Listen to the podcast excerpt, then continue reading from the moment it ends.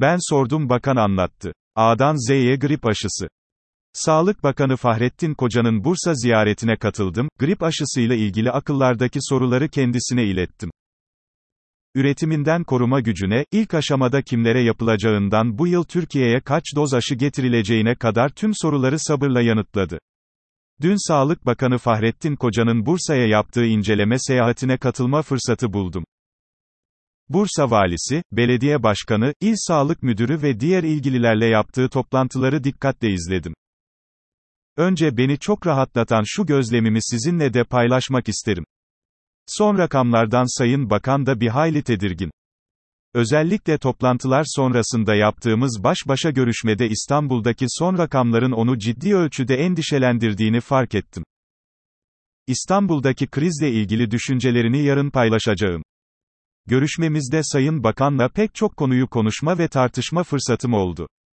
Samimi olduğunu düşündüğüm yanıtlarını bugün ve yarın sizinle detaylı olarak paylaşacağım. Bugünün ana konusu olarak grip aşısı konusundaki son gelişmeleri seçtim. Ayrıca şu noktaların altını da kalınca çizmem lazım. Fahrettin Koca hala ilk günkü gibi samimi. İlk günkü kadar heveskar.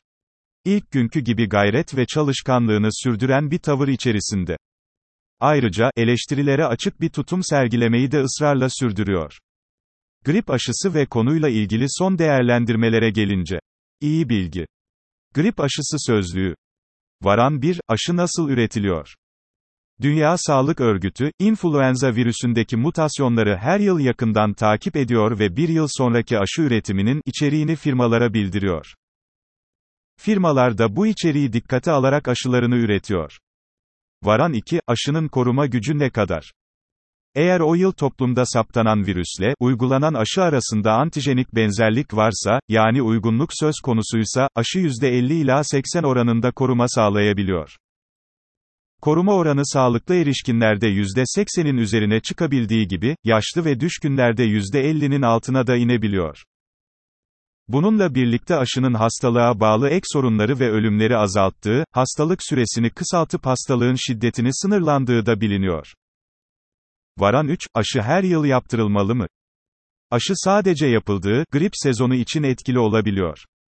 Bu nedenle eskiden geçirilmiş grip hastalığı veya önceden uygulanmış grip aşısı olanların da etkin bir koruma için her yıl yeniden aşılanmaları gerekiyor. Varan 4, bağışıklık ne zaman başlıyor? Aşının koruyucu etkisi yapıldıktan 2 hafta sonra başlıyor ve yaklaşık 6 ila 8 ay sürüyor. Varan 5, kimlere uygulanmalı?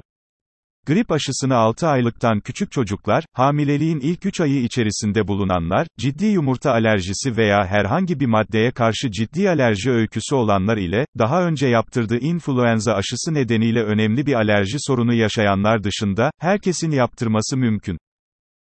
Bununla birlikte aşıyı öncelikle risk grubunda olanların yaptırılması öneriliyor. Zaten geçtiğimiz hafta ortaya çıkan sorun da bu, risk grubunda kimler var?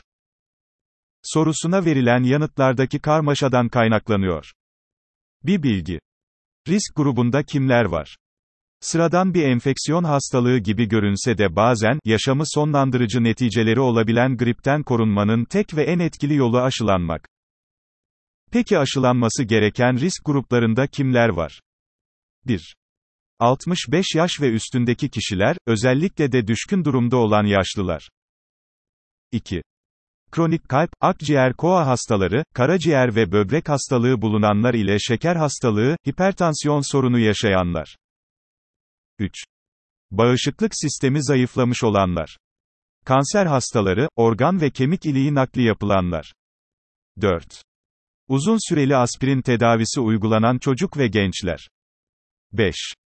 Risk grubundaki kişilere hastalığı bulaştırabilecek kişiler. Örneğin hastanelerde yoğun bakım üniteleri, yeni doğan bölümleri, organ nakli klinikleri gibi özellikli yerlerde çalışan sağlık görevlileri. 6. İlk 3 ayı tamamlamış hamileler ve 6 aydan büyük bebekler. Peki sorun ne? Grip aşısı tartışması nereden çıktı? Yukarıda da belirttiğim gibi, grip aşısının öncelikle yapılması gerekenler dikkate alındığında, eldeki mevcut aşı stokunun yeterli olmayacağı anlaşılıyor. Bu durumda ya bir şekilde kişisel imkanlarıyla aşıya ulaşabilenler bu aşıyı yaptıracaklar, ya da eldeki mevcut stok dikkate alınarak yeni bir planlamayla aşıya öncelikle ihtiyacı olanlar belirlenecek ve öncelikle onlar aşılanacaklar. Yani yeni bir risk planlamasının yapılması ve bu planlamanın çıkaracağı tartışmaların getireceği riskin net ve açık olarak üstlenilmesi gerekiyor. Bu riskin bazı eleştirilerle karşı karşıya kalacağı da kesin. Ama bilinen risk gruplarını dikkate aldığımızda, mesela 65 yaş üstü 9 milyonluk bir nüfusa sahibiz. Yine klasik risk sıralamasını dikkate aldığımızda sürekli olarak hastanelerde çalışan, ön cephede pandemi mücadelesi veren yaklaşık 1 milyon sağlık çalışanımız var. Kısacası bu yıl her yıl olduğu gibi 1.5 milyon kişiyi aşılamaya kalkacak olursak ciddi bir karışıklığın ortaya çıkacağı anlaşılıyor. Ve zaten işte bu nedenle de Eylül ayında Sağlık Bakanlığı'nda yapılan bir çalışma ile eldeki mevcut stokların öncelikle kimlere uygulanacağı konusu yeniden kararlaştırılmış. Önemli bir İlaç Tedarik Sorunları Komisyonu'nun aldığı kararlar neler? İlaç Tedarik Sorunları Komisyonu'nun 28 Eylül 2020 tarihinde Profesör Doktor Ateş Kara, Profesör Doktor Akın Kaya, Profesör Doktor Alpay Azap ve Sağlık Bakanlığı yetkilileri Doktor Banu Bayar, Doktor Banu Ekinci ile birlikte yaptıkları toplantıdan şu sonuç çıkıyor. Covid-19 salgın döneminde, 2020 ila 2021 influenza aşısının temininde global kısıtlılıklar nedeniyle zorluklar yaşanmaktadır. Erken dönemde kısıtlı sayıda temin edilecek influenza aşısının uygulanmasına yönelik olarak, risk grupları içerisinde önceliklendirme yapılması zaruriyeti göz önüne alınarak, aşağıdaki öneriler oluşturulmuştur. Bu önceliklendirme için de şu kriterler kullanılmıştır. 1. Karşılaşma olasılığı yüksek kişiler. 2. Karşılaşma halinde hastalık seyrinin ağır olacağı düşünülen hastalar. 3. Hastalığı ağır geçirme riskinin yüksek olduğu gruplara sağlık hizmeti veren kurumlarda çalışan kişiler. Komisyon bu çerçevede, öncelikle aşı yapılması gereken grupları da 6 ayrı başlıkta belirlemiş. İşte o gruplar. Önemli 2. Öncelikle aşılanması gereken gruplar. 1. Riskli hasta ile temas olasılığı yüksek olan ve yüksek riskli hastaya bakım hizmeti veren sağlık personeli. Sağlık çalışanları için aşı temini Halk Sağlığı Genel Müdürlüğü tarafından gerçekleştirilecektir. 2. Gebeler, öncelikle influenza sezonu başladığında gebeliğinin 26. hafta sonrası döneminde veya doğum sonrası ilk 2 hafta içerisinde olacak olanlar. Halk Sağlığı Genel Müdürlüğü tarafından gebeler için ayrı olarak gönderilen aşılarla aile sağlığı merkezlerinde uygulanacaktır. 3.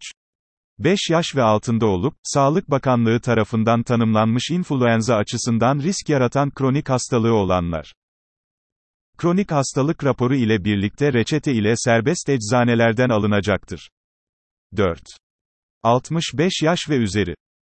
Öncelikle 65 yaş üzerinde olup beraberinde Sağlık Bakanlığı tarafından tanımlanmış influenza açısından risk yaratan, kronik hastalığı, komplike hipertansiyon, komplike diyabet, koa, kalp yetmezliği olanlar. Kronik hastalık raporu ile birlikte reçete ile serbest eczanelerden alınacaktır. 5.